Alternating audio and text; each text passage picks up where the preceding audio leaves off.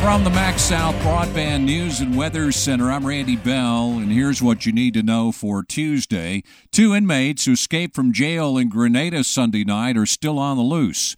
The Sheriff's Department says it was notified by Correctional Management Services that Claude Terry Slaughter and Jonathan Wayne Miller were reported missing during a morning head count yesterday. And further investigation determined that the two men had escaped around 10 p.m. Sunday, stealing a City of Grenada work truck to make their getaway.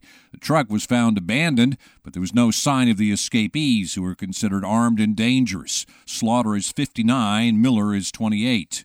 The death toll in that shooting in Louisville Sunday might have been higher if not for the quick work of some police officers and state troopers. They applied a tourniquet to uh, one of the victims who had been shot in the upper leg, and if a tourniquet hadn't been applied, he would have bled out. Police Chief Sean Holderness says that young man remains hospitalized in Jackson, along with a 62 year old man who's believed to have been a bystander at the shooting scene outside a convenience store. Another victim who was airlifted to the University of Mississippi Medical Center, 23 year old Devontae McMillan, died Sunday night. Three other people were treated for minor wounds at Winston Medical Center.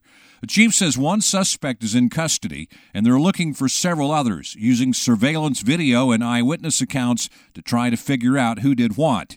He says the shooting was part of an ongoing dispute between two groups of young men. Just because you live on one side of the town or the other, they think they're supposed to not like each other. And the chief says Sunday's violence is linked to the death of 16 year old Montavious Goss, whose body was found near a railroad track about two weeks ago.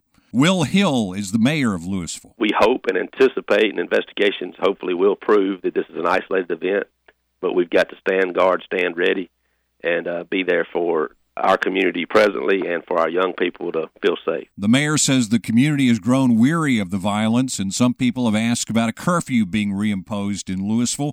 But Hill points out that Sunday's shooting happened in broad daylight. More severe weather is in the forecast for Mississippi beginning tomorrow. The National Weather Service says those storms could produce tornadoes and hail as big as golf balls beginning late tomorrow afternoon and continuing into Thursday morning across a large part of the state. A second round of severe weather is possible later in the day on Thursday, affecting mostly eastern Mississippi. And even before the storms arrive, gusty winds could be a problem in places like Holmes, Carroll, and Montgomery counties today, where a wind advisory will be in effect with gusts up to 45 miles an hour possible. In the girls 4A state high school basketball tournament, Pontotoc beat Kosciusko 56 to 39. Choctaw Central defeated North Pontotoc 53-44, and South Pontotoc knocked off Leake Central 49-43. In 1A girls, McAdams beat Richton 62-26 and Lumberton defeated Leake County 35 25. Find the latest news and weather online now at breezynews.com, kicks96news.com, and cruiser98news.com. From the MaxxSouth Broadband News and Weather Center, I'm Randy Bell.